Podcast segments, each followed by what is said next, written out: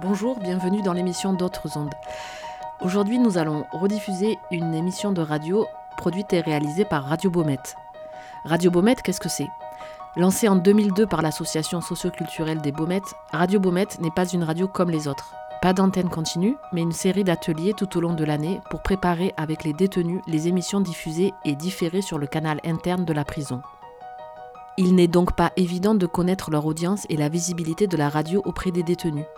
Une diffusion sur les radios FM pourrait-elle motiver la participation de ceux-ci dans l'espoir d'être entendus dehors? Cependant, les contraintes et les procédures inhérentes à l'administration, jugement en attente, anonymat et transfert des détenus rendent difficile la sortie d'émissions. Pour faire sortir un programme, il faut établir une session de droit pour chacun des détenus, envoyer le programme au juge d'application des peines pour les prévenus et le service de communication de l'administration pénitentiaire doit ensuite valider la demande. Explique Elisa Portier, coordinatrice et animatrice sur Radio Baumette. Difficile mais pas impossible, c'est pour cela que nous avons choisi de rediffuser ce live qui est une rencontre entre des détenus et le sociologue Didier Fassin. Cela a été euh, réalisé en octobre 2019. L'équipe de détenus de Radio Baumette sortait de prison pour nous offrir une émission spéciale en public depuis le Coco Velton et transmise en direct sur Radio Galère. C'est cette émission que nous vous proposons aujourd'hui de réécouter sur Ryanair.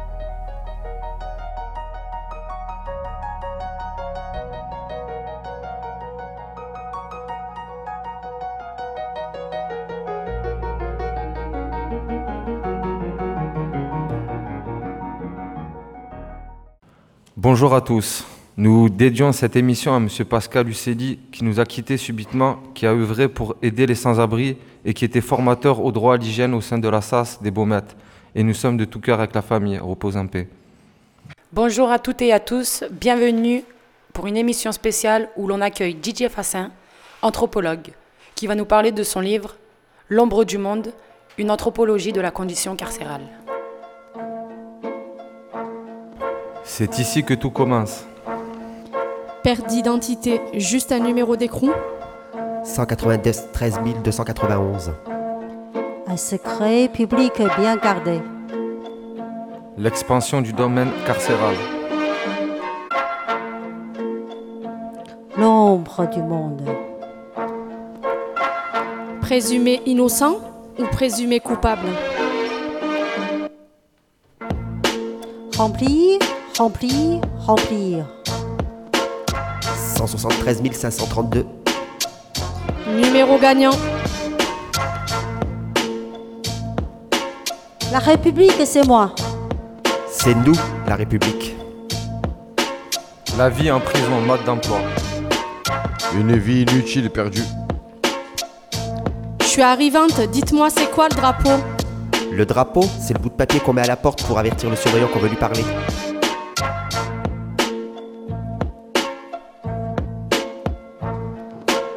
Intermittence des droits. C'est quand le prochain parloir? Je veux voir mes enfants, Ma maman, ma famille. La violence toujours recommencée. L'ombre du monde. Par la force des choses. J'ai des enfants et j'avais un travail et aujourd'hui j'ai plus rien. sortie sèche. On va pas se mentir.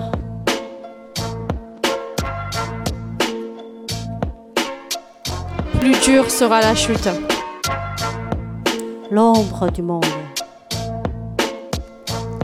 Extraction judiciaire, je ne pense plus à la sortie. La gamelle. Sommes-nous des chiens? La prison prépare à la réincarcération. Ce qu'enfermer veut dire. L'ombre du monde. Après avoir puni, il faut punir encore. 199 307. Je ne suis plus qu'un numéro. Les détenus doivent obéissance aux fonctionnaires. Noyé dans la souffrance invisible. La prison, une création contemporaine. L'ombre du monde. L'ombre du monde. Didier Fassin, bonjour. Déjà, merci de vous être déplacé de loin pour cette émission. Êtes-vous prêt à vous replonger dans votre livre? Bonjour, je vous remercie de votre invitation. Je suis très, très honoré que euh, vous ayez euh, pris cette initiative et je suis très content de vous, de vous rencontrer. C'est un grand plaisir pour moi pour présenter notre champion d'anthropologie, Didier Fassin. Vous êtes professeur à Princeton, aux États-Unis, et directeur à l'EHESS, école, l'école de haute études en sciences sociales à Paris. C'est un fil rouge qui a changé la vie de notre good d'auteur, génère, Didier Fassin. Vous avez commencé une carrière de la médecine vers l'anthropologie, de, biologie vers biographie, de la vie organique vers la vie humaine. C'est pas fini. Didier Fassin, vous êtes animé par une passion contemporaine, notamment l'auteur de La raison humanitaire, La force de l'ordre, L'ombre du monde, Punir, et récemment La vie, mot d'emploi critique, à la maison d'édition du Seuil. Aujourd'hui, nous allons nous évader avec vous Didier Fassin, dans l'ombre du monde, en toute confiance, parce que grâce à ces quatre ans d'enquête dans le milieu carcéral, en mode télé-réalité, vous l'avez instillé de la lumière avec une immense sensibilité. Redessiner l'ADN de cette invention contemporaine, la prison. Alors, cher docteur, pourquoi ce livre? Est-ce que c'est un livre engagé? C'est d'abord un livre de, chercheur, euh, de quelqu'un qui essaie de, comprendre, euh, et non seulement de comprendre, mais ensuite de rendre compte de ce qu'il a compris euh, à, un public. Ce public, ça peut être des personnes détenues, ça peut être des personnes surveillantes, et puis ça peut être un public, un public général. Euh, et donc c'est ça qui, qui m'anime en général dans mes, dans mes recherches, et, c'est aussi pour ça que j'écris de cette manière. J'ai essayé de trouver une, manière d'écrire qui, euh, qui rende, euh, qui rende ces, ouvrages, que ce soit la, force de l'ordre ou l'ombre du monde, de, les, de, les rendre lisibles par un, public, large. Votre livre parle de la, de la prison, donc vous partez en fait des comparaisons immédiates au tribunal et vous suivez le parcours des prisonniers depuis le quartier des arrivants jusqu'à leur sortie. Et euh, vous expliquez donc euh, bien comment ça se passe du début jusqu'à la fin. Euh, d'autres lecteurs au Beaumet ont été touchés par la lecture de votre livre, notamment pour votre écoute attentive et aussi pour votre approche scientifique. Et ce que j'aimerais savoir en fait, c'est qu'est-ce qui vous a vraiment motivé pour pour, entrer, je veux dire, euh, pour faire 4 ans d'enquête dans une maison d'arrêt? Alors, tout d'abord, depuis une vingtaine d'années, je travaille sur des questions morales et politiques. Et euh, dans un premier temps, je dirais que je me suis intéressé euh, à, l'aspect le plus euh, le, plus positif euh, des questions morales et politiques, et notamment à travers la raison humanitaire et, d'autres ouvrages sur l'empire du traumatisme, etc., euh, sur la manière dont on prenait en charge des problèmes tels que la pauvreté, l'immigration, l'asile, le sida, etc. et puis, à un moment donné, j'ai pensé qu'il était important de me tourner dans, une autre direction qui était la, version plus obscure, plus noire euh, de ces questions morales et politiques, et donc euh, ce grand domaine de la répression. Euh, et donc j'ai commencé par travailler sur la police. j'ai ensuite, de façon un peu moins approfondie, travaillé sur la justice. Et puis, évidemment, là, ce, qui vient, après, c'est dans les parcours d'ailleurs individuels, c'est la prison. Et si j'ai passé sept mois au, cours de quatre années euh, c'est parce, que, euh, pour connaître un milieu euh, aussi différent de celui dans lequel la plupart d'entre nous évoluons, il faut y passer du temps, il faut y retourner, il faut gagner la confiance des personnels, ce qui n'était pas la chose la plus difficile, mais gagner aussi celle des personnes détenues, ce qui est beaucoup plus compliqué parce que comme elles savent que je n'étais pas un détenu, il, fallait rompre cette, cette glace qui existait. Et ça vous a pris beaucoup de temps? Eh bien, c'est seulement dans la troisième année que j'ai pu commencer véritablement avoir des échanges qui ne soient pas des échanges formels avec, euh, avec les personnes détenues. À un moment donné, j'avais arrêté parce que je, voyais bien que euh, c'était trop euh, enfermé dans un, dans, dans un, rôle institutionnel. Et au, bout de trois ans, les gens me voyant revenir, me voyant circuler dans, le, dans, la maison d'arrêt où j'ai travaillé, eh bien, ont commencé à, à, vouloir me rencontrer, à se confier à moi, à me, me parler de leur, de leur expérience. Euh, et c'est ce que j'ai fait en grande partie dans les deux dernières années de mon enquête. Merci. Euh, maintenant, Inès va nous lire un extrait de votre livre. Alors, cher public, je dois vous dire que quand on arrive euh, en prison, on arrive dans un quartier arrivant. Ce quartier arrivant, on y reste une semaine pour s'adapter au milieu carcéral et pour aussi que les surveillants voient un peu notre façon d'être et regarde comment on est euh, et après puisse euh, mieux nous, euh, nous cerner. Didier Fassin, je, je, vais lire donc une partie de un extrait qui est page 190. Après le quartier arrivant, ils étaient transférés en bâtiment. Là, tout changeait. Après la halte dans l'oasis des premiers jours, la traversée du désert commençait. C'était une seconde entrée en prison et plus dure était la chute. Et euh, en page 116, il y a un directeur a dit, il y a dix ans, il était inconcevable d'aller en prison parce qu'on roulait sans permis. Et aujourd'hui, on rentre entre deux et trois par semaine pour ça. Ce que vous décrivez pudiquement comme une traversée du désert n'est plus une punition réservée aux gros criminels. Vous faites le constat qu'il y a de plus en plus d'incarcération pour des délits mineurs. Comment cela se fait-il?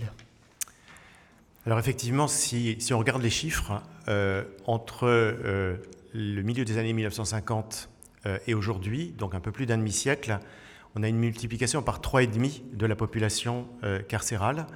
Et si on rapporte ça au fait que la population générale a augmenté, ça reste quand même un taux qui a été multiplié par deux fois et demi. Chaque année, comme vous l'entendez certainement à, la, radio ou à la télévision, on bat des records. Et on peut dire qu'aujourd'hui, la France a la population carcérale la plus élevée de toute son histoire en temps de paix. Et pourquoi ça? Alors, euh, il y a, d'une part euh, des phénomènes de fond et d'autre part des, euh, mécanismes particuliers. les, deux grands phénomènes, c'est d'une part qu'on a une tolérance de plus en plus faible à des délits de plus en plus mineurs, et L'autre élément, euh, c'est qu'il euh, y a euh, ce qu'on appelle un populisme pénal, c'est-à-dire une réponse politique à, ce changement progressif qui s'est fait de notre tolérance à, des délits mineurs, qui, euh, qui, joue sur cette, euh, euh, sur cette intolérance et qui, qui lui fait écho, qui, qui, l'attise en quelque sorte. Et il y a, y a une espèce de, développement pervers entre cette dimension culturelle, l'intolérance, et la dimension politique, le populisme, qui débouche sur cette situation, qui est une situation qu'on trouve dans la plupart des, des, pays occidentaux, au moins jusqu'à une période, très récente. Puis si, je devais ajouter quelque chose, c'est que euh, euh, il y a ces phénomènes de fond que je viens de, décrire, euh, mais il y a aussi des mécanismes particuliers, c'est-à-dire comment est-ce qu'on en arrive à avoir plus de gens en prison? A, il, y a, deux grands mécanismes. Il y a d'abord qu'on criminalise des actions qui jusqu'alors ne l'étaient pas. Pensez par exemple à ce qu'on appelle aujourd'hui la délinquance routière.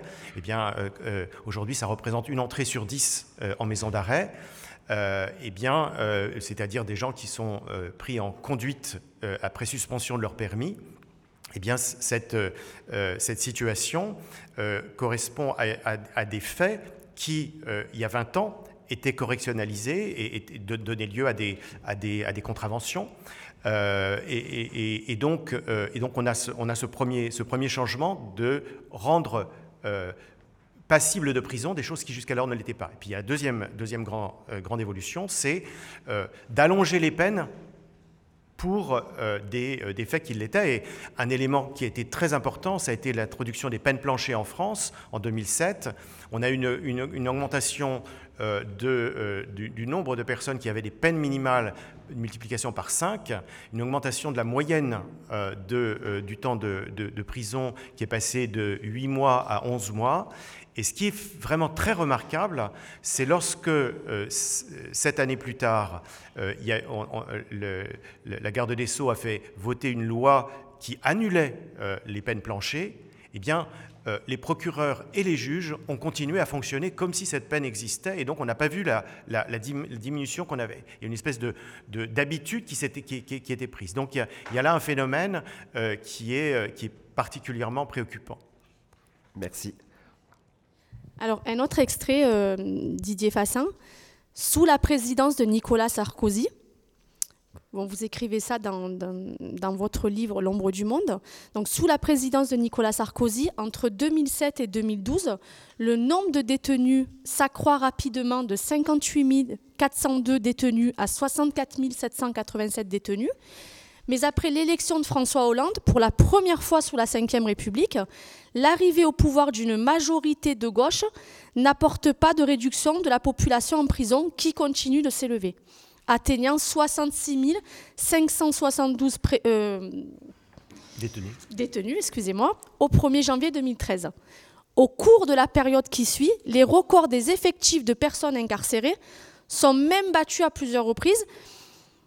Et d'après l'OIP, donc l'Observatoire international des prisons, le nombre de 71 828 personnes détenues dans les prisons françaises a été atteint au 1er avril 2019 alors que contrairement à une idée euh, très répandue, la délinquance est stable.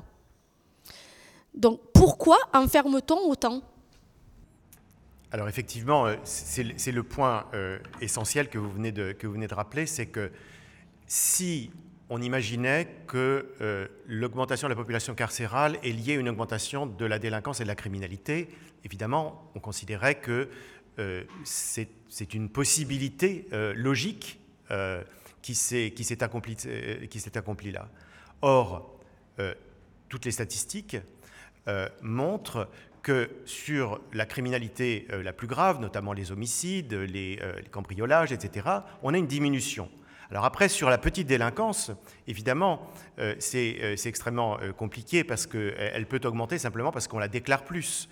Euh, mais, euh, mais le, le, le, phénomène le plus, le plus important, effectivement, c'est de bien comprendre que, euh, alors qu'on a une criminalité qui diminue, on a une population carcérale qui augmente. Hein.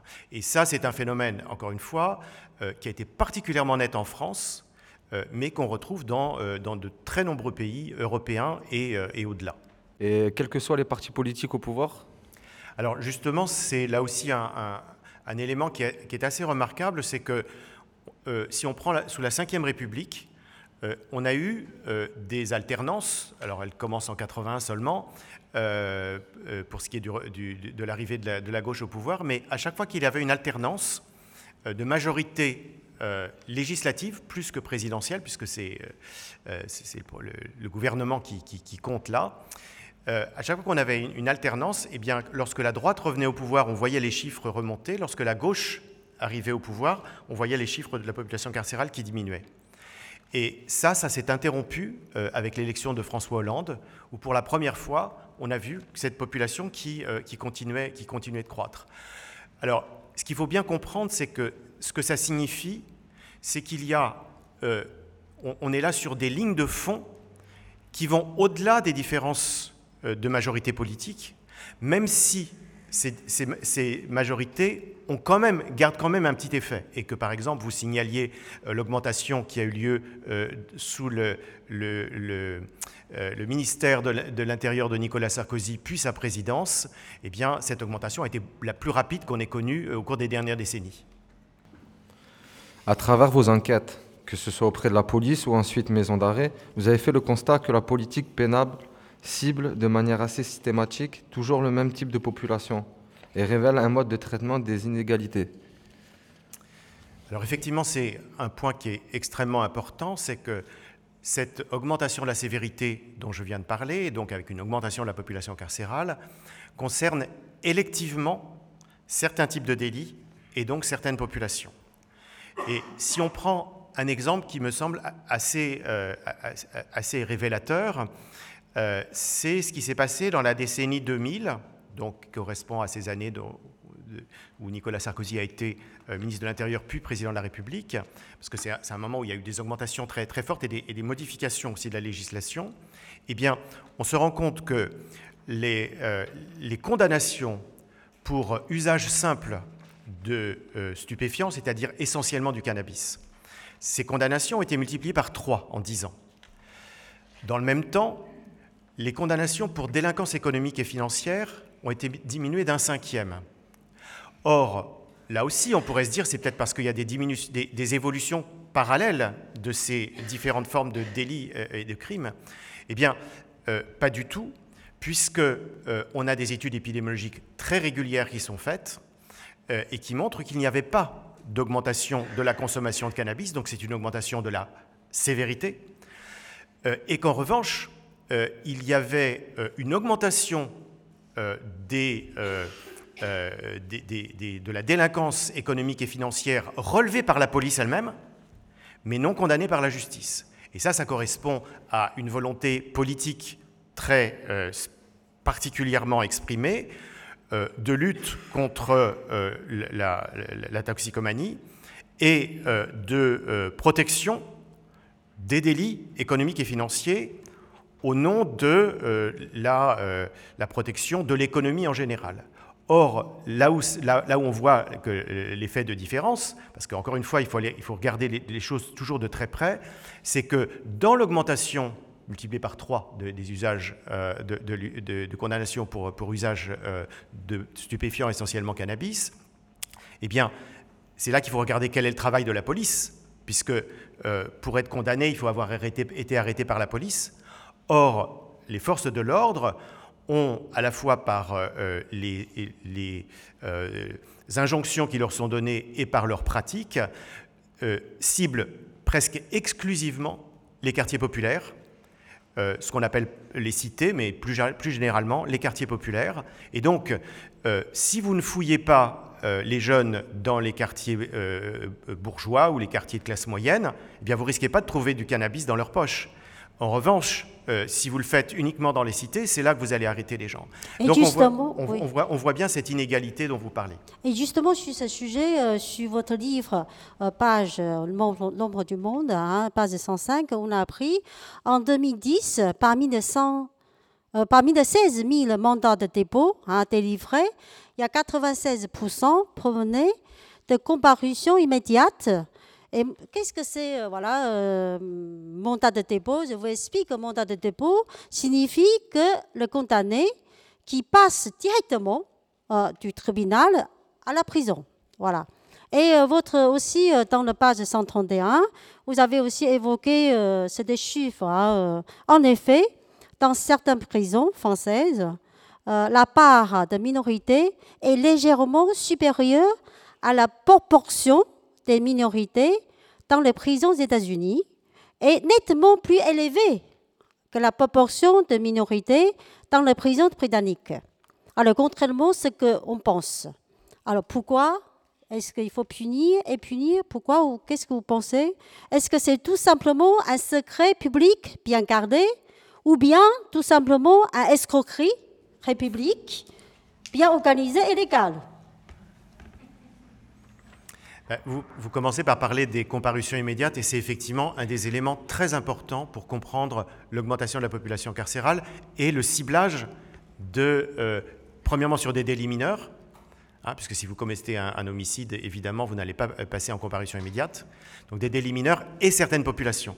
Parce que qu'est-ce qu'on voit euh, en comparution immédiate hein, C'est-à-dire que c'est des, des personnes qui ont été arrêtées, et pour lesquels on pense qu'on a suffisamment d'éléments pour pouvoir les juger euh, immédiatement, et donc on les transfère de leur garde à vue vers le tribunal et euh, éventuellement euh, vers la maison d'arrêt où, ils seront, où ils seront détenus. Ça laisse peu de temps pour préparer sa défense, ça. Comment? Ça laisse peu de temps pour préparer sa défense. Ça laisse peu de temps pour préparer sa défense, d'autant plus que ces délits sont souvent, ce sont, ce, sont, des délits du type infraction à la législation sur les stupéfiants, euh, outrage et rébellion contre des agents dépositaires de l'autorité publique, des vols. et donc ce sont des relativement petits délits, mais qui se concentrent sur les populations qui sont de milieux populaires. Si vous voulez, l'évasion fiscale, vous n'en avez pas beaucoup dans les cités. Hein. Euh, l'évasion fiscale, ça correspond à un certain type de, de, catégorie sociale. Le petit vol à l'arraché, ou euh, euh, on va plus trouver ça dans des, milieux populaires, pour des raisons assez évidentes. Vous parlez d'une justice des classes. Et donc, effectivement, du coup, la, comparution immédiate devient une forme de justice de classe, puisqu'elle s'adresse à des délits mineurs vis-à-vis de, de, populations qui sont... alors, d'abord euh, de milieux globalement plutôt défavorisés et appartenant euh, à des minorités. Il faut savoir que la comparution immédiate, c'est très difficile de faire des, comparaisons avec euh, la, procédure habituelle ordinaire, disons, ou traditionnelle de, jugement, c'est-à-dire où on vous convoque chez le juge plusieurs semaines après, ou voire plusieurs mois après, eh bien, on se rend compte que les comparutions immédiates sont deux fois plus sévère que, euh, euh, les, euh, que les, procédures traditionnelles, pour les mêmes délits bien entendu, notamment parce qu'il n'y a pas le temps d'avoir une défense ou il n'y a pas le temps d'avoir une organisation de ce que pourrait être une alternative à la peine de, à la peine de prison. Donc on a, on a cette, cette, situation. Et alors, pour en revenir à, à votre question sur, sur la, la composition euh, de la population, eh bien, quand on regarde dans une maison d'arrêt, celle que j'ai étudiée, dont je ne donne pas le, nom, euh, euh, quand on prend certains indicateurs, on se rend compte qu'elle est à peu près dans la moyenne des, maisons d'arrêt en France. Eh bien, on se rend compte que la moitié des, des personnes qui sont en prison sont sans emploi, contre 10% dans la population générale, donc 5 fois plus proportionnellement que la moitié se déclare sans métier, un quart se disent ouvriers, hein, on a 1% de cadres. Et, euh, si on fait, euh, si on regarde quels, sont les... les euh, j'ai été frappé par le fait que des détenus me disaient très souvent, regardez monsieur, dans la cour là, il n'y a que des Noirs et des Arabes. Et donc à un moment donné, je me suis dit, il y a quand même une grande hypocrisie en France qui est de ne pas vouloir compter euh, cette, différence. Et donc je l'ai fait, ce qui est illégal, je l'ai publié, ce qui est encore plus illégal, et j'ai pris toutes les précautions possibles pour expliquer pourquoi on en arrivait là, notamment ce que je vous ai raconté.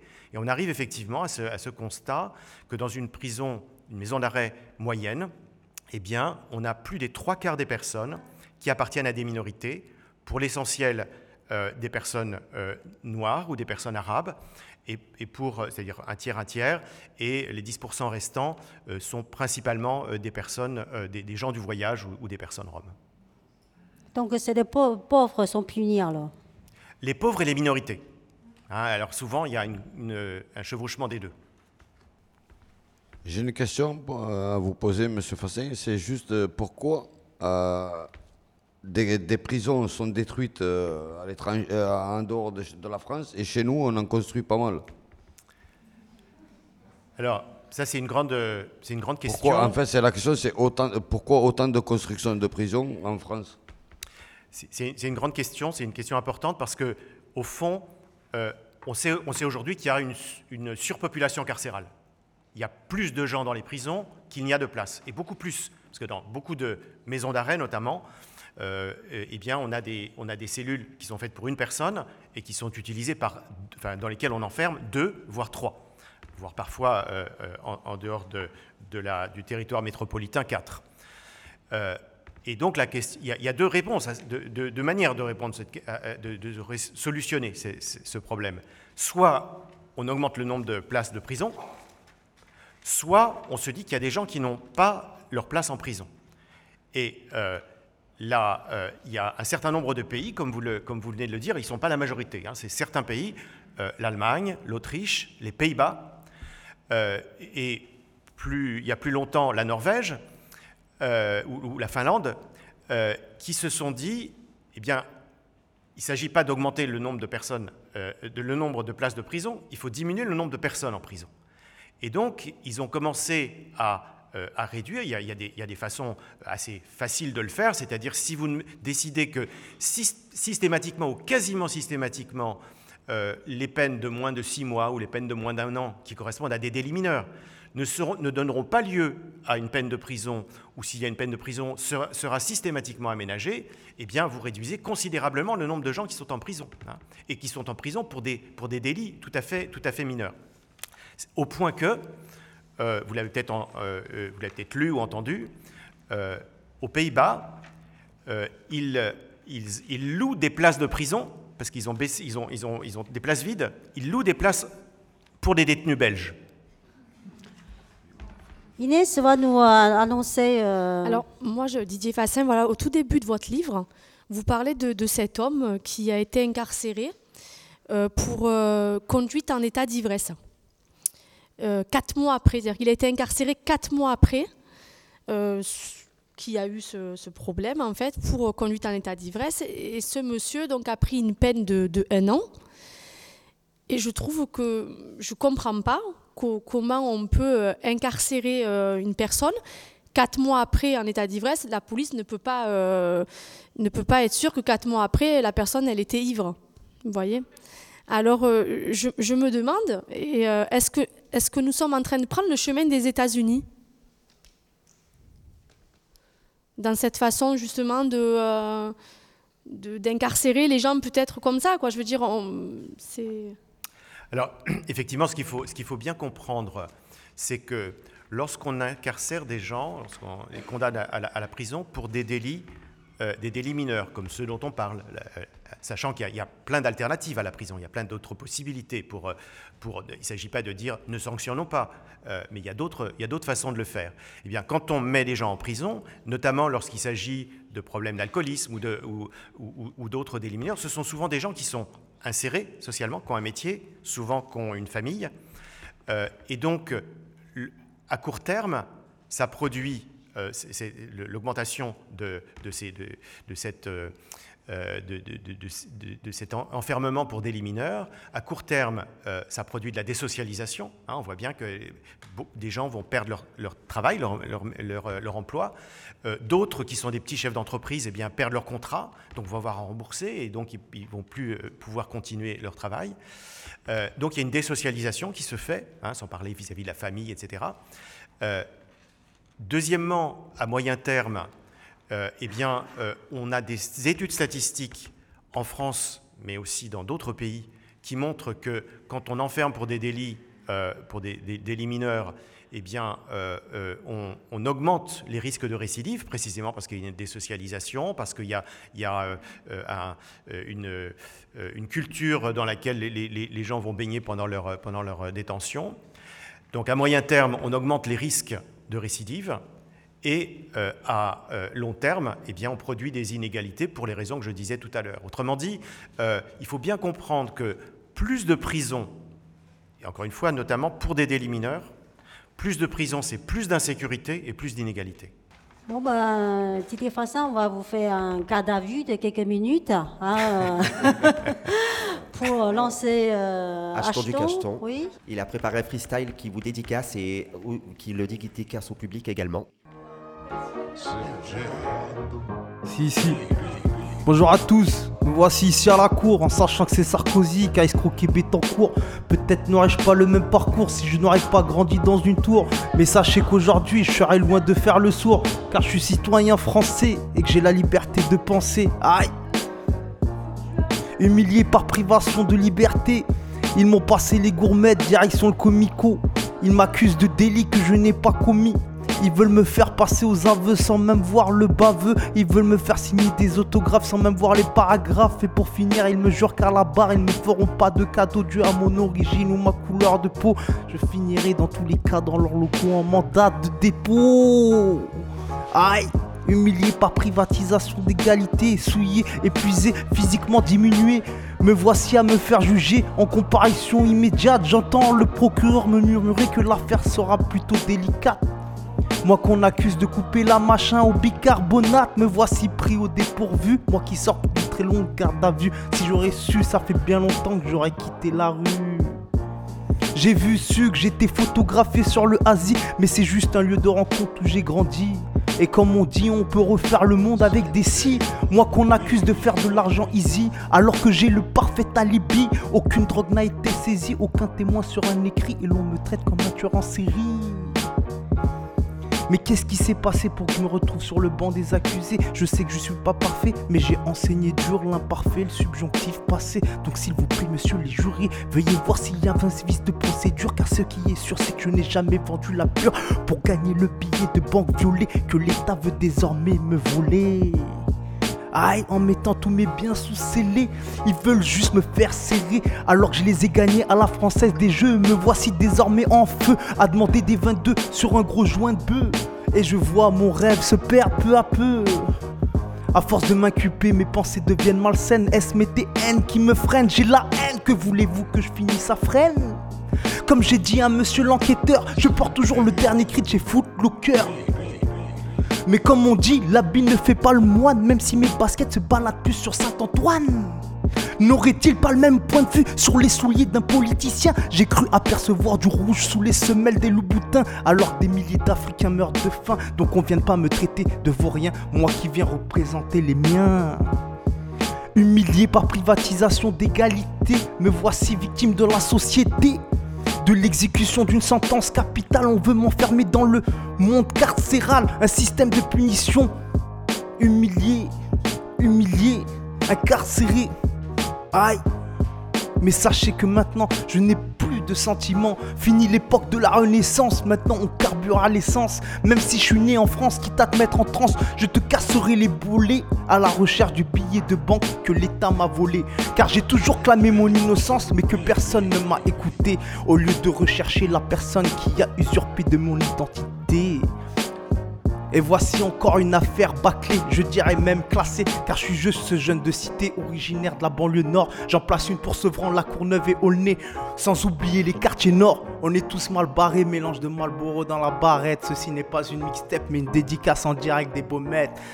Pour le bâtiment G, B1, B2, aïe Tous les mecs incarcérés, c'était achetons du cacheton, 9313 dans la maison, aïe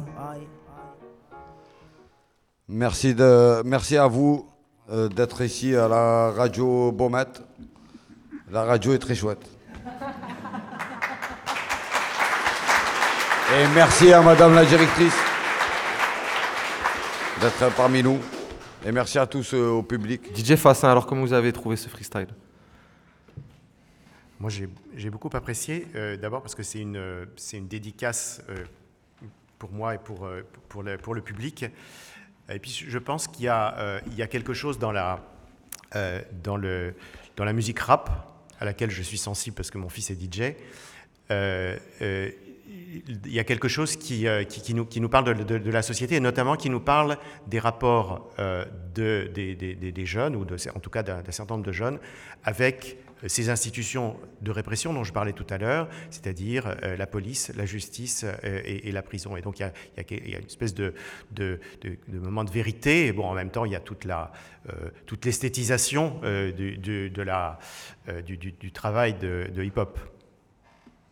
On va passer au deuxième thème, qui sont les conditions en maison d'arrêt. Vous qui avez observé les conditions de détention en maison d'arrêt, comment vous verriez-vous en prison? Comment? Comment vous verriez-vous? Si vous serez incarcéré. Ah. Bah, tout tout d'abord, je voudrais, je voudrais dire une chose, c'est que euh, le, le fait de travailler, euh, quelle que soit la durée, je vous dis, j'ai passé 7 mois sur 4 ans, euh, dans un établissement pénitentiaire, ne peut en aucun cas donner euh, l'expérience. On peut essayer de traduire celle des autres, celle de ceux qui y sont, mais euh, certainement pas on peut avoir euh, cette, expérience. Aux États-Unis, par exemple, un gouverneur de prison a passé une nuit, un gouverneur d'un État a passé une nuit en prison et, et il disait c'est terrible, etc. Mais on ne on peut pas avoir cette, cette, cette expérience. Alors moi, ce qui, une chose qui m'a beaucoup frappé, euh, c'est une, une parole qu'on entend très souvent de la part des surveillants euh, qui disent euh, ici, il ne leur manque que la, que la liberté. Et c'est une chose qui, qui m'a, que j'ai entendue très souvent, et je suis sûr que, que vous l'avez entendu aussi. Et, c'est une chose qui m'a toujours, qui m'a toujours étonné. Je me suis dit, est-ce que véritablement les surveillants ne se rendent pas compte de tout ce, qui est, de, tout, ce que la prison prive et, et, et, donc simplement, bah, on n'est pas simplement enfermé et donc privé de liberté, mais on est privé euh, d'intimité. Hein. Par exemple, vous êtes à trois dans une cellule, et bien pour aller aux toilettes, euh, c'est un vrai problème qui, au, quotidien. On est quatre. et euh, encore pire. Et, mais, c'est aussi une, privation de la vie affective, une privation de la vie sexuelle, une privation de la, vie procréative. Hein. Des gens qui passent de nombreuses années en prison eh bien, euh, euh, certains disaient, moi, je, n'aurais pas pu avoir d'enfant hein, euh, pendant que j'étais jeune. Hein. Donc, c'est des, privations. Et puis, alors après, il y a, quelque chose qui est, une, privation tout à fait ordinaire, qui est la, privation de l'autonomie. Alors ça dépend bien sûr des, circonstances d'un établissement à un autre, mais par exemple dans celui où j'ai travaillé, on prenait une douche un jour sur deux, comme c'est le cas dans beaucoup d'établissements. Et donc, euh, si vous revenez de, la, de, la, promenade en sueur et que vous demandez à prendre une, douche, eh bien, certains surveillants vont vous la donner, ou vont la donner à certains mais pas, à d'autres. Et donc, sur des choses euh, aussi élémentaires que cela, eh bien, on n'a pas son autonomie. Et puis, ce que me disait aussi un, une personne détenue, c'est que euh, on n'a pas la possibilité d'exprimer ce qu'on ressent. Parce que devant la frustration que représentent au quotidien d'abord les contraintes générales, mais aussi euh, certains comportements de certains surveillants ou d'autres détenus, eh bien, on ne peut pas se mettre en colère, parce que si on se met en colère, on va passer en commission de discipline. c'est un incident, donc commission de discipline euh, euh, risque d'aller au quartier disciplinaire. Donc on ne peut pas exprimer ce que nous tous, dans la vie ordinaire, faisons, c'est-à-dire que lorsque nous sommes frustrés, nous nous mettons en colère. Et puis la dernière chose pour moi qui, euh, est une très grande privation, c'est la privation du sens de l'incarcération. Parce que si on se dit que euh, la, prison a un sens, ceux qui le disent, euh, eh bien il faut, faut que ce sens, les personnes le perçoivent à travers euh, le travail qui est fait avec eux, à travers la réinsertion qui se, qui se prépare. Quand on voit que dans, dans les maisons d'arrêt, on a jusqu'à 80% de gens qui sortent en sortie sèche, par exemple, qui n'ont jamais vu un psychologue, qui n'ont jamais vu un travailleur social, eh bien, la prison, pour eux, ne peut pas avoir de sens. C'est-à-dire qu'on les prive même du sens de la peine qu'ils sont, censés trouver euh, dans, l'emprisonnement. Puis il y a une dernière chose que me disait un, détenu, et je voudrais vraiment insister là-dessus, c'est qu'il disait, euh, je veux bien qu'on nous prive de liberté, mais je ne voudrais pas qu'on nous prive de la dignité. Et pour toi, Inès, qu'est-ce qui est le plus dur à vivre? Alors, pour moi, le, plus dur, c'est l'attente c'est toujours euh, cette, euh, cette, incertitude de... Euh, par, exemple, je, mets le drapeau, alors un drapeau, le public, c'est un papier qu'on met sous la porte pour appeler les surveillants. Alors je ne parle pas trop parce qu'on a des surveillants dans la salle là. Hein. Donc on, on, met ce drapeau pour appeler le surveillant. Donc le surveillant, s'il est disponible, il peut arriver dans les 5 minutes, mais il peut aussi mettre 3 heures à venir. Donc voilà, c'est cette attente-là de on est euh, ben, dans l'attente, toujours l'attente. C'est continuel en fait la prison, toujours cette attente. Ouais. Et pour toi, Dorian? Bah, Moi, c'est l'enfermement et euh, le fait de, sentir, de me sentir privé de mes droits, en fait. Bah, pour moi, bah, le plus dur, euh, les pires des choses, c'est sentir cette souffrance profonde autour de moi, sentir cette justice injuste. Et pour toi, Mika Pour moi, c'est le manque des personnes qu'on aime déjà et aussi qu'on euh, perd son temps en prison. La liberté, ça n'a pas de prix. Nos enfants, nos familles, ce qu'on a de plus cher. Quoi. Sur la question de l'attente, euh, elle est, euh, comme, comme, vous le disiez, elle est certainement quelque chose de douloureux à vivre. Elle l'est particulièrement lorsqu'on est malade ou lorsqu'on souffre physiquement. Hein. Et, dans, les, dans les tentatives de suicide que j'ai vues, voire dans certains cas les suicides, réussis malheureusement, eh bien, c'était dans plusieurs cas, c'était des personnes qui avaient demandé des, soins, par exemple pour des douleurs dentaires absolument insupportables ou pour des douleurs euh, des, sciatiques euh, extrêmement, euh, extrêmement douloureuses. Et, et, parce que eh bien, le, médecin n'était pas, pas disponible ce jour-là, et puis, puis ça, traînait, ça traînait. Et puis un jour, on met le feu à son matelas, ou bien, ou bien on s'attache à son, par le cou à, à quelque chose qui vous permet de vous pendre. Quand vous dites qu'après avoir punir, il faut punir encore, ça veut dire quoi exactement ça? Ah, C'est le titre d'un chapitre euh, qui fait référence à un poème en fait. Euh, euh, mais, mais, mais, l'idée c'est que vous êtes en prison parce que vous avez commis un, un délit ou un crime et votre punition c'est d'être en prison. Et puis, et puis quand vous êtes dans la prison, ils peuvent s'ajouter euh, des choses que vous, euh, qu'on, va vous reprocher parce qu'elles sont euh, contre le règlement, par exemple d'avoir un téléphone portable ou d'avoir un peu de cannabis ou, d'autres, ou de répondre mal à, un surveillant. Et pour cela, on va vous donner, on, va, on va vous donner une, une peine supplémentaire en quelque sorte qui euh, qui, va se, euh, qui, va être en une, une, sorte de punition dans la punition. C'est le double peine? Alors, ce n'est pas une double peine, c'est une peine dans la peine. Hein. Euh, et, mais par contre, là où il y a une double, une triple, une quadruple peine, c'est qu'avec cette, par exemple, si on vous met une semaine de quartier disciplinaire. Vous avez pu observer les quartiers disciplinaires? J'y suis, j'ai passé pas mal de temps, oui. Oui, oui. Je dois dire que, euh, quand même, pour, la, euh, euh, pour, le, reconnaître le, mérite de l'administration pénitentiaire, j'ai été autorisé à faire, aller dans tous les, toutes les activités, dans tous les lieux.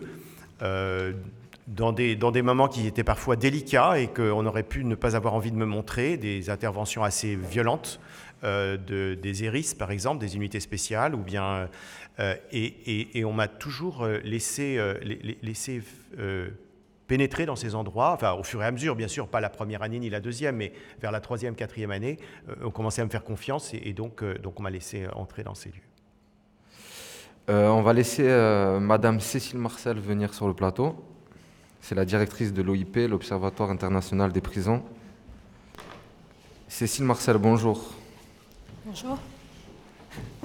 La violence en prison et la manière dont la violence est gérée par l'administration. Vous pouvez nous en parler? Alors, la, violence en prison, c'est un sujet vaste parce que la prison, par définition, génère de la violence, de la violence euh, du fait de l'enfermement, de la violence entre détenus, de la violence des détenus vers les personnels pénitentiaires et de la violence des personnels pénitentiaires à l'encontre des détenus. Euh, nous, à l'OIP, on a récemment publié un, travail d'enquête, d'une enquête qui a duré plus d'un an sur euh, les violences qui étaient perpétrées par les personnels sur des personnes détenues. Alors, ça ne veut pas dire que les autres formes de violence n'existent pas, mais euh, ce qui nous intéressait, c'était de, montrer d'abord que ces violences-là, elles sont récurrentes, et puis qu'il y a une espèce de, tabou sur ce phénomène, que c'est extrêmement difficile pour les personnes qui sont victimes de ces violences, d'une part, de les dénoncer, d'autre part euh, d'obtenir justice, et que c'est aussi très difficile pour le système en général, y compris pour les personnels pénitentiaires, euh, de, euh, d'inverser la tendance et de faire d'enrayer le, le, système de ce système des violences. Et effectivement, comment, comment l'administration pénitentiaire gère les violences, malheureusement, c'est souvent par plus de systèmes coercitifs, par plus de contraintes, par des dispositifs de sécurité de plus en plus forts, Or, la plupart des travaux de recherche sur la criminologie qui, existent montrent que plus on met en place de dispositifs coercitifs, plus ça génère de la frustration et plus ça génère de la violence, et que c'est au contraire par euh, plus de dialogue, euh, plus de moyens d'expression, plus de moyens de, gérer les conflits par, euh, des dispositifs de conflictualisation qu'on permet de faire tomber les violences en général. Alors pourquoi la détention veut-elle dire aussi des épreuves telles que l'humiliation, la, dévalorisation de soi, l'impression de découragement et le sentiment d'injustice, d'après vous? Alors, c'est pas à moi qu'il faudrait poser cette question, c'est peut-être à vous d'ailleurs, mais ce qui est vrai, effectivement, c'est que l'incarcération est euh, régulièrement liées à ces phénomènes que vous décrivez, les humiliations, les tutoiements, les actes racistes aussi, euh, qui, sont, encore une fois de la part des personnels pénitentiaires, mais aussi euh, entre détenus. Je, reviens à ce que je disais tout à l'heure, la violence, la, prison par définition génère des, relations, de, force. Euh, qui, se gèrent dans le, conflit et dans des rapports de force compliqués. Et le personnel pénitentiaire, d'après vous, n'est-il pas puni également? Lors de votre enquête, on a observé du côté du personnel pénitentiaire et de la manière dont les uns et les autres, et les unes et les autres, s'arrangent avec ce métier très particulier. Bah, ce qui est sûr, c'est que c'est un métier effectivement qui est compliqué. Ce qui, nous a beaucoup été rapporté, nous, on, on, s'est beaucoup entretenu avec des personnels pénitentiaires hein, à tous les stades dans le cadre de cette enquête. Et ce qui nous a été rapporté, effectivement, c'est que euh, euh, ben déjà, c'est un métier où, on, est en permanence en train de gérer des injonctions paradoxales. C'est-à-dire qu'on doit à la fois faire de la surveillance, euh, faire de la gestion de l'ordre, et on nous demande aussi d'aider à la réinsertion des détenus, et que ces injonctions paradoxales, elles sont, impossibles à mettre en œuvre dans l'univers carcéral, déjà parce que les conditions de travail sont difficiles, elles sont encore aggravées par la surpopulation. Euh, quand un surveillant pénitentiaire doit gérer 100 personnes dans une coursive, et eh ben, il n'y a plus d'humains possibles euh, elles sont euh, elles sont aussi aggravées par une population détenue qui est parfois difficile à gérer. Euh, en particulier, il y a de plus en plus de personnes atteintes de troubles psychiques et les personnes pénitentiaires ne sont pas, formées ou pas outillées pour gérer ce type de population.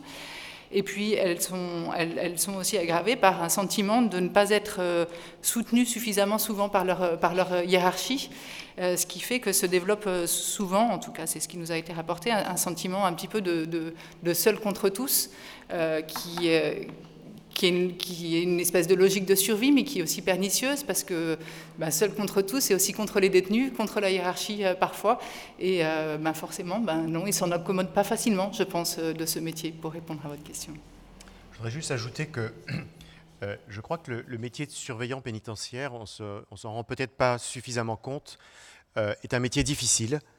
Euh, c'est un métier difficile et qui est, et, qui est euh, extrêmement, enfin, qui, qui, demande à la fois, qui pose des grandes tensions et en même temps qui, est une quantité physique de travail qui est, très, qui est très, importante. Et, et, c'est un métier aussi, alors que j'ai toujours, je, je, trouve toujours cela très injuste. C'est un métier honteux. C'est un métier où la moitié des, euh, des surveillants euh, ne disent pas à leurs amis et à leurs parents euh, éloignés, c'est-à-dire en dehors de leur petit noyau familial, ne disent pas qu'ils sont surveillants. Ils disent qu'ils sont fonctionnaires ou qu'ils sont dans l'administration, ou ils ne disent pas qu'ils sont surveillants. Et ça, je crois que c'est quand même quelque chose qui doit être très lourd à porter et qui est en partie injuste. Et je dis pourquoi je le trouve en, en grande partie injuste, parce que ayant travaillé sur les gardiens de la paix, puis ensuite sur les surveillants de prison. Euh, il se trouve qu'on a là deux, populations professionnelles qui se ressemblent beaucoup. Qui se ressemblent beaucoup parce qu'ils viennent du même milieu social, socio-économique, des mêmes régions d'ailleurs. Euh, pour la région parisienne, c'est le nord de la France. Euh, deuxièmement, ils, passent les mêmes concours et quand, quand, ils, quand ils réussissent eh bien, le concours de policier, ils deviennent gardiens de la paix. Et quand ils échouent, ils vont se présenter euh, surveillants, très souvent. Hein. Euh, et, euh, et, ils ont les mêmes publics, c'est-à-dire ceux qui sont arrêtés par les policiers et qui vont passer en justice et qui seront condamnés, eh bien on va les retrouver en prison. Donc il y a beaucoup de, beaucoup de choses qui les, qui les rapprochent. Et autant j'ai trouvé une, une relation qui était assez systématiquement violente vis-à-vis -vis des publics dans le cas de la police, autant j'ai trouvé des manières très différenciées de se comporter des surveillants, avec certains qui se montrent très humains, euh, d'autres qui ne le sont pas, mais aussi leur capacité à différencier non pas en fonction des délits qui ont été commis ou des crimes qui ont été commis, mais en fonction des comportements à l'intérieur de la prison. Et donc, euh, et, je, crois que c'est quelque chose qui est, qui est, très intéressant parce que ça montre que quand on vit au quotidien euh, entre surveillants et détenus, eh bien, il y a des relations qui ne sont pas simplement des relations de faire peur les uns aux autres, euh, mais qui sont aussi des, des relations humaines qui, qui peuvent se créer. Oh bon, Didier Fassin, on va prolonger un peu votre cas vue avec nous. Et Mickey, euh, Mika, vous nous lancez quelque chose? On va écouter un, titre de la psychiatre de la rime du justicier. Bonne écoute à tous. Exploité par l'oligarchie, le peuple a peur. Enchaîné dans sa propre liberté, le peuple pleure. Répression, oppression, tolérance zéro, chaos. La police fait mal, la garde à vue persécute, la garde à vue tue. Alors que veux-tu? Notre pays va mal. Dictature, république, sujet, bavure, statistique. Les patelins l'anarchie fleurissent les égouts de la France. Ils sont assaillis, figés, endormis, comme des petits volcans prêts à exploser. Mais Dieu est grand. Alors dormez, petits volcans, dormez. Le jour approche. Bientôt vous vous réveillerez.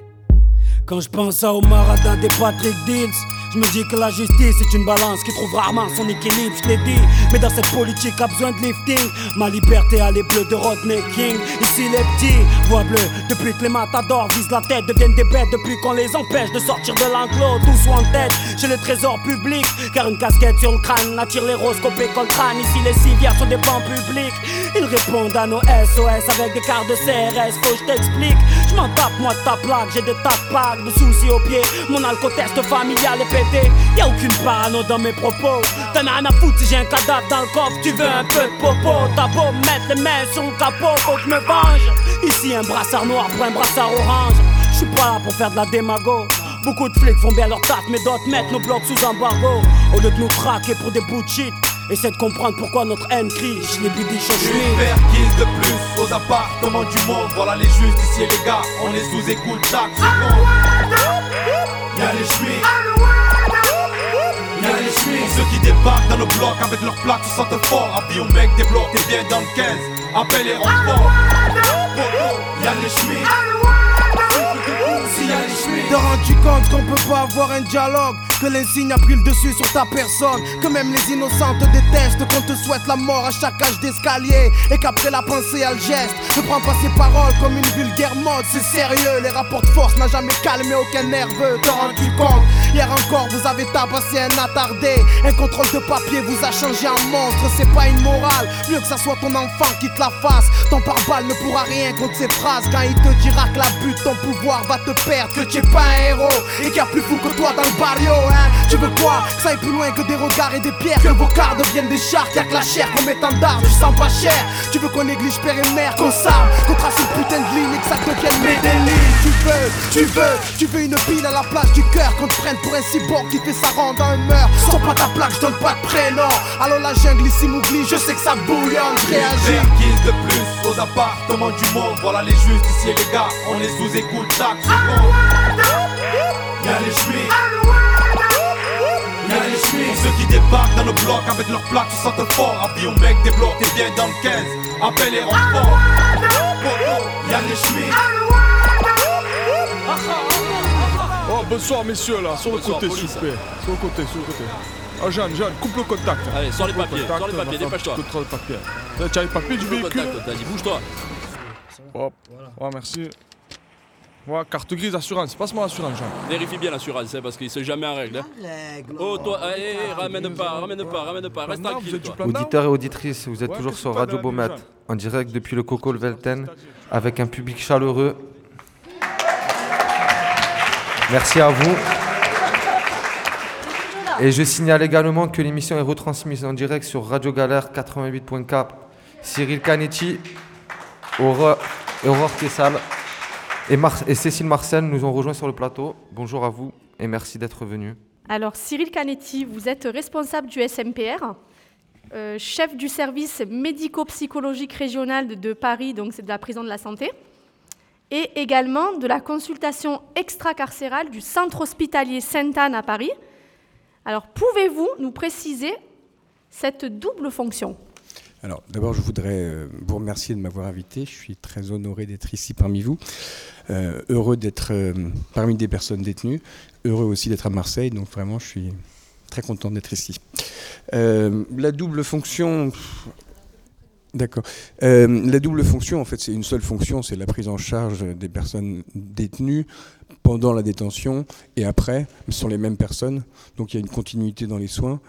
J'ai l'habitude de dire que le temps du soin n'est pas celui de la justice et que donc quand on s'occupe de quelqu'un, c'est pas parce qu'il va sortir euh, parfois de façon euh, programmée, mais parfois aussi de façon inopinée, euh, que le, le, temps du soin s'arrête. Et donc il paraît tout à fait nécessaire de pouvoir continuer de prendre en charge nos patients à l'extérieur en précisant quand même une chose, c'est que le but de cette consultation extracarcérale n'est pas de, créer une filière ségrégative, c'est-à-dire de faire une, population d'anciens détenus qui serait une population particulière. C'est plutôt euh, l'idée d'accompagner la sortie de prison, parce que c'est un moment difficile, c'est un moment qui est souvent fantasmé, attendu avec une grande impatience, et puis lorsqu'on sort, on se rend compte que dehors c'est difficile, que les proches se sont éloignés, qu'on a perdu éventuellement son hébergement les conditions de vie sont, difficiles, et puis qu'on se sent stigmatisé comme personne détenue. Souvent, il y a nos patients qui nous disent qu'ils ont du mal à être dans le métro, qu'ils ont du mal à se retrouver dans, un endroit où il y a trop de monde, qu'ils ont l'impression qu'ils ont leur numéro d'écrou sur le front. Et le fait que euh, notre euh, équipe connaisse la prison, D'abord, il n'y a pas de fantasme, il n'y a pas d'inquiétude par rapport aux, délits, aux infractions commises. Et on connaît le langage, on sait ce que c'est que le barodage, on sait ce que c'est que la cantine, on sait ce que c'est que la fouille. Et donc, ça permet aux personnes qui sortent euh, d'exprimer leur euh, vécu carcéral après incarcération. Voilà, donc ça c'est une partie, et effectivement l'autre partie de, de, mes fonctions, c'est la prise en charge des personnes détenues sur le plan psychiatrique et psychologique. Et j'insiste beaucoup sur le plan psychologique parce que je ne vais pas être trop long, mais euh, il y a, si vous voulez, il y a un point fondamental, c'est que je pense qu'il y a beaucoup de personnes détenues qui, ont des gros troubles psychiatriques et qui n'ont pas leur place en prison. Donc, je ne souhaite pas qu'en en fonctionnant en tant que psychiatre, en prenant en charge des patients très lourds, on favorise l'incarcération des malades mentaux. Donc, le but de notre, notre pratique, c'est plutôt d'envoyer les gens à l'hôpital lorsqu'ils relèvent d'une prise en charge hospitalière, et plutôt d'accompagner des gens dans leurs difficultés psychologiques. Et évidemment, la, prison, par sa violence, par euh, son fonctionnement, génère beaucoup de souffrances psychologiques, et donc on accompagne ces souffrances. Très bien. Alors, quel est l'impact psychologique de la détention sur les personnes incarcérées? Euh, Catastrophique. Enfin, c'est, tout à l'heure, vous avez demandé à M. Fassin euh, comment il vivrait sa prison. Je crois que moi, j'exerce en prison depuis 23 ans, hein, parce que j'ai commencé en 96. Je crois que je passerai mon temps au quartier disciplinaire, parce que je trouve que c'est un milieu d'humiliation, de, violence, d'abus de pouvoir. L'abus de pouvoir, il est, il est commis par tous. Il est commis des, détenus sur les détenus, des surveillants sur les détenus, mais également des avocats qui disent qu'ils vont venir et qui ne viennent pas, des psychiatres qui vous donnent un rendez-vous et qui ne viennent pas, du dentiste qui vient. Voilà, toutes ces choses-là, c'est un lieu où on exerce le pouvoir et donc c'est un lieu de souffrance. Euh, et il est extrêmement difficile, selon moi, de ne pas abuser de son pouvoir en prison. Donc ça génère, euh, d'une part, ça génère ça, ça génère de la frustration, ça génère de la colère, ça génère de la haine, comme disent souvent nos patients disent qu'ils ont la haine, qu'ils ont le seum. Euh, et ça génère évidemment de la tristesse du fait de la rupture des, liens, affectifs. Et puis l'enfermement, enfin voilà, c'est vrai que le, fait de dire qu'il ne manque que la liberté en prison, euh, je dirais moi qu'il s'il si, manque la liberté, il y a aussi beaucoup de choses qui se rajoutent qui sont en trop. Bien sûr. Et euh, quels sont euh, les, symptômes et les pathologies les, plus répétitifs que vous avez, euh, vous, au SMPR Là encore, je tiens vraiment à distinguer les, gens qui relèvent de la psychiatrie lourde. Et c'est vrai que les magistrats ont tendance à enfermer vraiment des gens extrêmement malades, qui n'ont absolument pas leur place en prison, qui sont, eux, dans une très grande souffrance d'une part, mais d'autre part, génèrent de la souffrance pour les autres détenus, parce qu'ils perturbent le rythme de la détention, génèrent une souffrance pour l'administration pénitentiaire qui n'est pas habilitée à les prendre en charge. Donc euh, ça, c'est, je dirais, de la psychiatrie lourde. Et encore une fois, quand on dit SMPR, je sais qu'on ne fonctionne pas de la même façon à la santé et au BOMET. Nous n'avons pas de lit à la santé, dans la mesure où je ne veux pas garder des gens euh, dans un espace euh, qui n'est pas un espace hospitalier. Il n'y en a pas non plus. il n'y en a plus au SMPR, il y en a de- pas au parce qu'il y avait un film qui était sorti qui De- s'appelait, Je euh, parlais justement avec une surveillante euh, à, à ce sujet la dernière fois, c'est que en fait, euh, euh, moi par exemple dans mon étage, on a quand même pas mal de, de, de, de- de- de femmes qui ont vraiment de grosses pathologies qui ne devraient pas être euh, Mhm. en prison en Mhm. fait, hein, tout simplement. Et euh, la, la surveillante me disait ben, que en fait, c'était un manque de moyens de l'État parce qu'un un prisonnier coûte 100 euros par mois pour l'État et quelqu'un qui, se- a une grosse...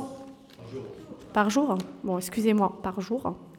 Et euh, un- quelqu'un qui est incarcéré avec une pathologie lourde Hmm. reviendrait à 800 euros Hmm. par jour. Donc euh, le constat, il est, ben, il est clair. Quoi. Alors, ce- On n'a pas à mettre autant d'argent pour quelqu'un... euh, Je crois qu'il y a aussi, euh, sous les années Sarkozy, un changement de- d'approche de, la maladie mentale.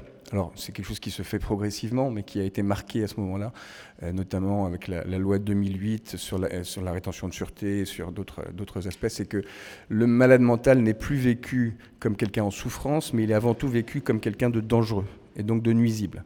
Et l'approche de la pathologie mentale comme quelque chose qui cause un trouble à la société conduit à amener les gens en prison plutôt qu'à les mettre à l'hôpital. Donc ça n'est pas seulement une question économique selon moi, mais c'est aussi une question d'approche. On ne pense plus que le schizophrène est quelqu'un qui souffre, on, on pense que le schizophrène est quelqu'un de dangereux. Très bien. Lise, tu as... Ah bah, moi, je suis traumatisée. Voilà, euh, récemment, euh, il y a une fille euh, qui s'est pendue, vous voyez, euh, dans la cellule. Déjà, la notion de temps, on perd la notion de temps, on perd la mémoire. Pendant deux semaines, euh, j'arrive pas, euh, vous voyez, j'ai un trouble, vous voyez, je pleure euh, dans le, dans la cellule, je ne sais même pas pourquoi. Vous voyez Mm. Est-ce que, docteur, je suis vraiment euh, très, très grave en- Euh, en fait, je pense que vous dites au micro ce que tout le monde pense sans oser le, le dire, c'est-à-dire que le, le suicide crée un vrai traumatisme chez tous, hein, chez les détenus, évidemment chez les co-détenus encore plus, euh, ceux qui partagent la cellule et qui découvrent parfois leur co-détenu qui, qui s'est suicidé, mais c'est aussi un traumatisme chez les surveillants. Et en particulier ceux qui sont amenés à décrocher, à découvrir le corps, c'est un traumatisme pour la direction, c'est un traumatisme pour les soignants, euh, c'est quelque chose de très très difficile à dire et euh, c'est un sujet très souvent tabou. Donc je pense que ce que vous exprimez, c'est tout à fait normal et en tout cas pour ça, vous n'êtes pas folle. Pour le reste, je ne vous connais pas assez. Et il faut, il faut ajouter aussi que euh, la France est le pays d'Europe qui a le taux de suicide en milieu carcéral le plus élevé. Et euh, certains ont dit, oui, mais c'est parce qu'en France, on se suicide d'une manière générale plus qu'ailleurs. C'est vrai, en partie. Euh, en moyenne, on se suicide plus dans la population générale que euh, dans, dans nombreux pa- pays voisins. Euh, mais à cela s'ajoute qu'on se suicide encore plus en prison. Et, et- les chiffres, non seulement on, on est- on a la, la suicidité, comme on, dit d'un vilain mot, la plus élevée, mais aussi cette, évolution a été euh, euh, extrêmement rapide entre la fin de la, Deuxième Guerre mondiale et, la, fin des années 90, euh, il y a une augmentation par 18 de, de- de la, du, taux de, de- de suicide. Depuis, ça, a baissé un petit peu. Il y a des efforts qui sont faits, euh, mais il faut quand même s'interroger sur pourquoi on se suicide dans les prisons françaises. Oui, et, si vous permettez, je rajouterais que euh, il faut surtout pas associer le suicide à la maladie mentale, à la psychiatrie. Certes, il y a une sursuicidité dans les pathologies mentales, mais la prison en elle-même génère du suicide. Et euh, le, fait de toujours en appeler à la psychiatrie pour prendre en charge les gens suicidaires, euh, à mon avis, est un mauvais calcul. Les gens se suicident davantage en prison parce que les conditions de détention sont mauvaises. Ils se suicident encore plus au quartier disciplinaire et encore plus quand ils ne sont pas encore passés devant la commission de discipline. Or, on voit énormément de gens qui vont au quartier disciplinaire alors que ce n'est pas le seul moyen de stopper l'infraction euh, l'infraction au règlement intérieur. Donc euh, il y a des choses à faire évidemment et qui ne relèvent pas forcément de la psychiatrie. Et les gens qui, qui exercent ce métier, c'est-à-dire surveillants, simples surveillants ou dégradés, même des directeurs et des directrices, ne sont pas, faits, euh, ne sont pas dans une terrible souffrance eux-mêmes. Euh, je crois que Didier Fassin l'a dit tout à fait euh, correctement tout à l'heure, c'est un métier qui n'est pas reconnu. Euh, J'avais proposé un certain temps que les, que les hum, surveillants de prison distribuent à la fin de l'année un calendrier avec, je sais pas, les parloirs au mois de janvier, les, cours de promenade au mois de février, etc. Parce que finalement, on accepte que les postiers le fassent, enfin ça se fait peut-être plus, que d'autres métiers euh, le, fassent, euh, le SAMU, les pompiers, etc. Mais que c'est un métier qui n'est pas reconnu. Et donc il y a évidemment une souffrance importante euh, chez le chez les, les, surveillants. Et puis, j'imagine que chez les, membres de la direction, ça ne doit pas être facile non plus tous les jours. Alors moi, je voulais parler au nom de Nejma, qui ne peut pas être présente aujourd'hui, qui est une détenue. Et elle disait, justement, moi aussi, je me pose la question, à quoi sert la prison? À rencontrer le SMPR On écoute. je me pose la question, à quoi elle sert la prison? Euh, Envoyer des gens surtout euh, pour des, euh, des affaires pas assez importantes. Bon, je ne parle pas des, choses graves. Et les, les, jeunes, quoi, qui sont euh, mineurs ou très jeunes, les mélanger justement déjà en présent avec d'autres personnes, peut-être qu'ils ont plus d'expérience. À quoi elle sert la prison Voilà, c'est la question que je me pose. Normalement, on rentre en prison. Bon, c'est vrai, pour se remettre en question, il n'y a pas de souci, mais on peut le faire autrement. On n'a pas besoin de, rentrer en prison, être enfermé entre quatre murs pour euh, se remettre en question. On peut les aider autrement, peut-être, faire des centres de formation, leur, euh, donner une, formation importante pour leur avenir. Ben, justement, pour parler de la réinsertion, nous avons Aurore Kessal, qui est notre directrice, à Roger, Mika et moi, qui travaille au sein de la SAS, qui est une structure pilote d'accompagnement à la sortie. Et euh, ben, on va voir avec elle euh, qu'est-ce qu'on fait concrètement pour la réinsertion. Alors, euh, la structure d'accompagnement à la sortie a tout juste une année. Euh, effectivement, on a ouvert à titre expérimental, mais aujourd'hui, c'est un type d'établissement qui va se généraliser, puisque dans le programme 15 000 de Mme Belloubet, 15 000 places, 2 000 places seront réservées aux SAS, aux structures d'accompagnement vers la sortie. Un établissement hybride, euh, nous, notre symbole, c'est un pied dedans, un pas dehors. Donc, beaucoup de choses se font à l'intérieur, mais énormément de choses se font à l'extérieur. D'ailleurs, vous pouvez en témoigner, beaucoup de permissions de sortie pour la réinsertion sociale, pour les soins. Euh, voilà, l'idée c'est de maintenir le lien avec l'extérieur ou de créer ce lien qui n'a pas existé malheureusement. Euh, donc on travaille vraiment avec une équipe pluridisciplinaire, euh, les personnels de surveillance, les personnels d'insertion et de probation, l'unité sanitaire, l'éducation nationale, la formation professionnelle avec la région. Voilà, on est toute une équipe axé vers, vers une prise en charge individualisée et renforcée. Nous, notre clé, euh, c'est, euh, ils ont, enfin, ils ont la clé de la cellule, mais la, clé pour moi, c'est l'individualisation de la prise en charge. Voilà, on a une équipe vraiment renforcée et qui nous permet d'avoir cette approche individualisée. Un, des détenus euh, un jour parlait lors d'un débat contradictoire d'une prison positive. Enfin, moi, j'ai sans, sans excès d'angélisme, pardon, ou de naïveté, je pense qu'on peut rendre la peine utile et effectivement, il y a, ce, temps d'incarcération. Alors, on a deux solutions. Soit on fait rien, soit on essaye de, ben, profiter de ce temps-là pour faire tout ce qu'on n'aurait pas pu faire et de ressortir euh, le mieux possible vers l'extérieur. Donc, c'est euh, le parti pris qu'a choisi la SAS. Alors, Aurore, j'ai une question. Euh, chez les hommes, c'est une structure pilote. chez nous, les femmes, c'est une activité. Pourquoi? Alors effectivement, la SAS, nous, on a ouvert puisqu'on a profité du déménagement en fait euh, de la maison d'arrêt des femmes euh, sur Beaumet 2 pour récupérer les locaux. Euh, c'est une petite structure, hein, vraiment, on n'a que 100 places.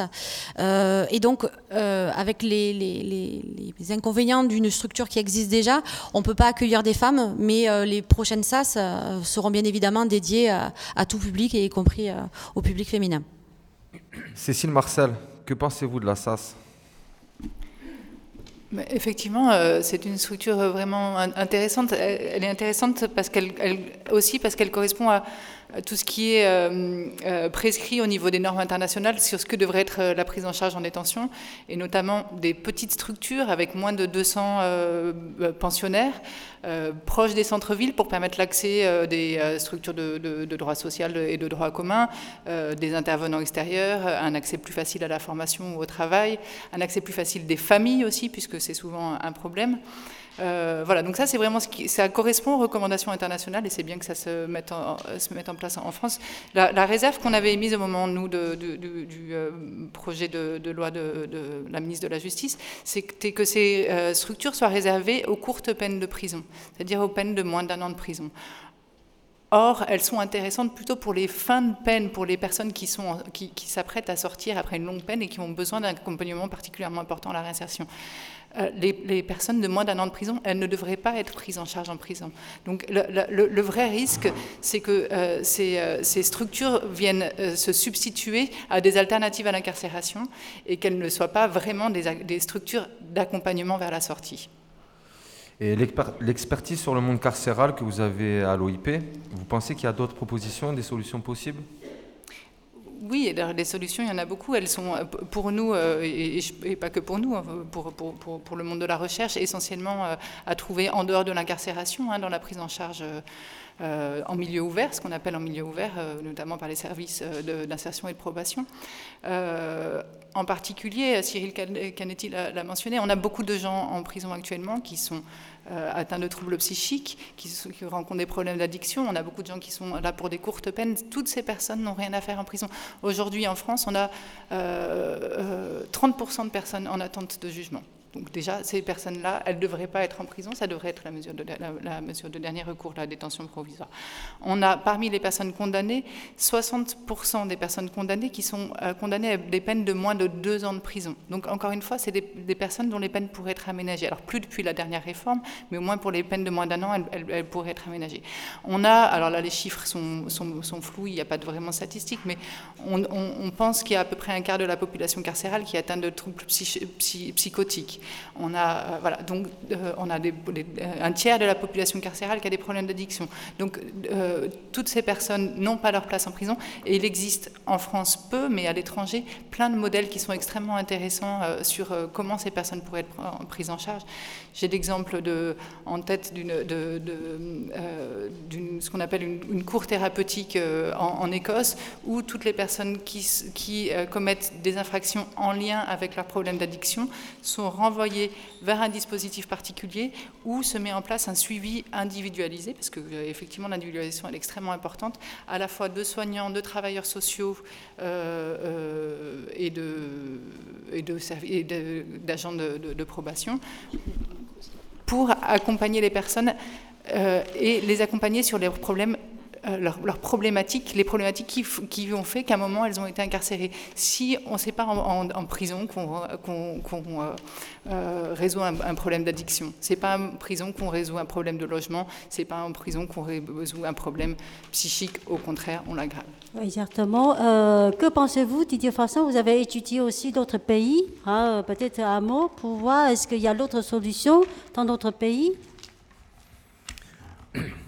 Effectivement, il y, a, euh, il y, a, des pays qui se sont, euh, qui, ont commencé à euh, réfléchir depuis une dizaine d'années sur comment réduire la population carcérale, en considérant que la prison n'était pas la solution dans une grande partie des cas à, la, commission de, de délit. ce qui est assez intéressant, c'est que si vous réfléchissez aux pays que j'ai cités tout à l'heure, qui, ont depuis une dizaine d'années une évolution assez marquée, l'Autriche, l'Allemagne euh, et les Pays-Bas, eh bien, ce sont trois pays qui ont des gouvernements conservateurs, gouvernements de droite. Euh, euh, et, en fait, là, je crois qu'aujourd'hui, la vraie question, parce que, étant donné ce qu'on sait des effets de la prison, et notamment sur des petites peines ou des personnes qui ont des problèmes psychologiques et psychiatriques, en termes de désocialisation, en termes d'augmentation de, l'insécurité par euh, euh, production de récidives et en termes d'inégalité et donc de reproduction sur la génération suivante euh, de, ces problèmes, eh bien, quand on sait tout ça, ce qui manque, c'est le courage politique. Il manque du courage politique, il manque des leaders, des responsables politiques qui disent cela aux citoyens et qui acceptent donc de prendre le risque de, de, décisions euh, qui amèneront effectivement euh, des réponses de ce que j'appelais tout à l'heure euh, les, agents du populisme pénal. en France, il se trouve qu'on n'a pas, on a, on n'a pas eu. Cyril Canetti, vous voulez intervenir? Non, non, on a. Ouais, vous êtes un cas à vue, hein Allez-y. je, je ne voulais pas vous couper la parole de la sorte. Euh, mais merci quand même de me la donner parce qu'effectivement, je voulais, je voulais dire quelque chose. Je voulais me faire un petit peu l'avocat du diable. On dit souvent quand il y a une émission sur la prison, on parle des victimes, on dit mais les victimes, et finalement les détenus, on dit leurs conditions de vie sont difficiles, mais les victimes, etc. Donc il y a un discours qui vient annuler tous les propos tenus sur euh, les conditions de détention. Ce que je voudrais dire, c'est que même les personnes euh, qui voudraient protéger les victimes, il faut qu'elles se rendent compte que la prison actuellement crée de la délinquance. C'est-à-dire que les conditions carcérales font qu'il y aura plus de victimes après la prison que s'il n'y avait pas la prison. Donc ça, c'est un élément important. Et j'ai effectivement réagi sur le fait qu'on peut avoir un pays conservateur et avoir compris que la prison crée de la délinquance.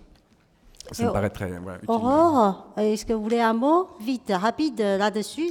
D'autres solutions possibles, à votre avis? Il y a, si vous souhaitez. euh, C'est les, les solutions, je vous disais tout à l'heure, c'est d'essayer de créer une peine utile. Si on doit, enfin, nous, l'administration pénitentiaire, on est une force exécutante.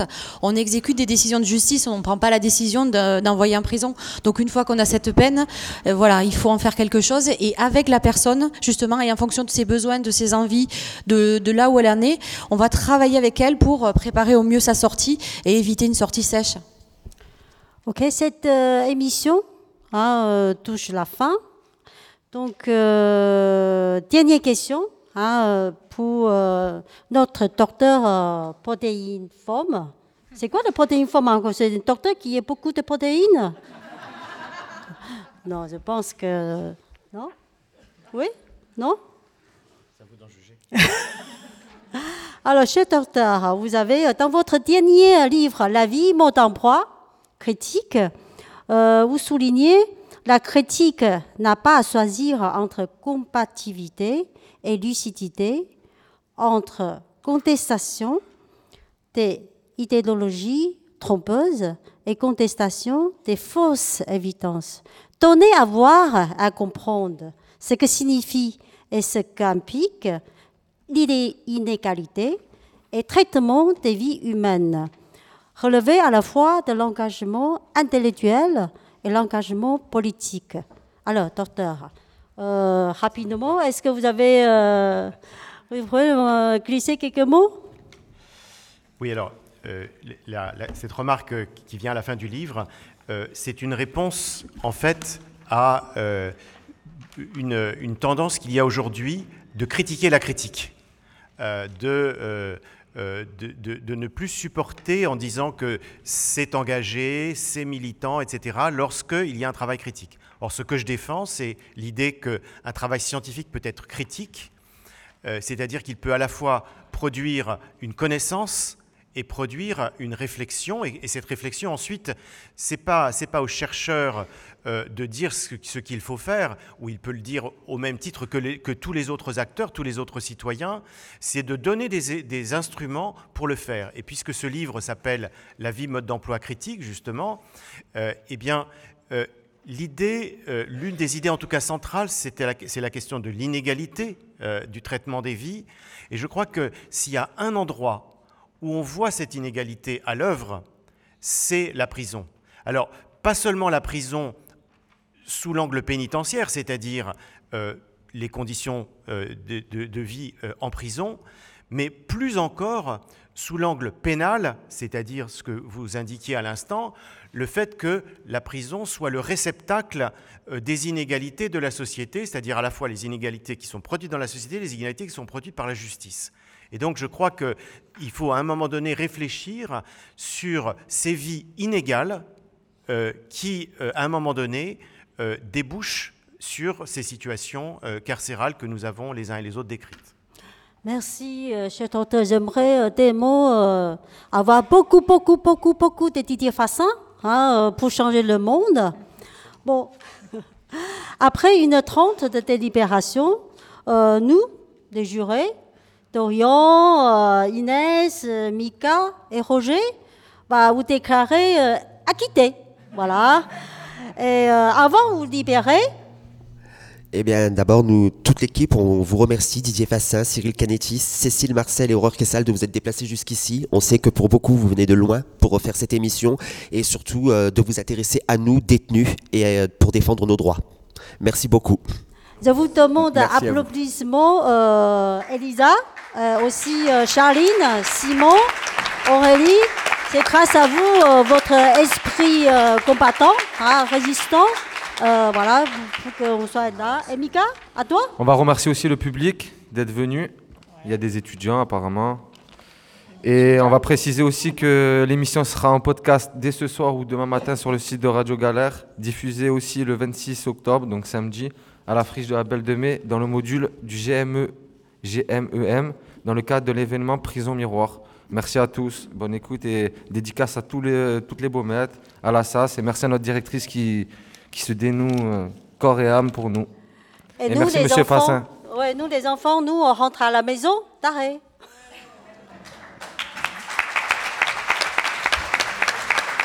Et n'oublie- n'oubliez pas le juge d'application des peines aussi.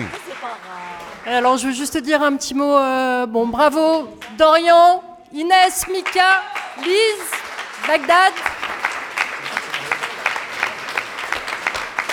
Bravo à vous. Merci encore aux invités. Merci Aurore Kessal. Je voudrais remercier également euh, nos partenaires, la DRAC, euh, particulièrement Louis Burle, je ne sais pas s'il est là, le SPIP, Aurélie Baucher, Nina Miel, la Fondation M6, le Centre pénitentiaire des Baumettes, bien sûr. Et puis je voudrais faire moi aussi une spéciale dédicace à Jean-Marc Nègre. J'espère, Jean-Marc, que tu nous écoutes, qui a eu cette idée géniale il y a presque 20 ans de ça. Ça fait 18 ans de créer Radio Baumette. Voilà.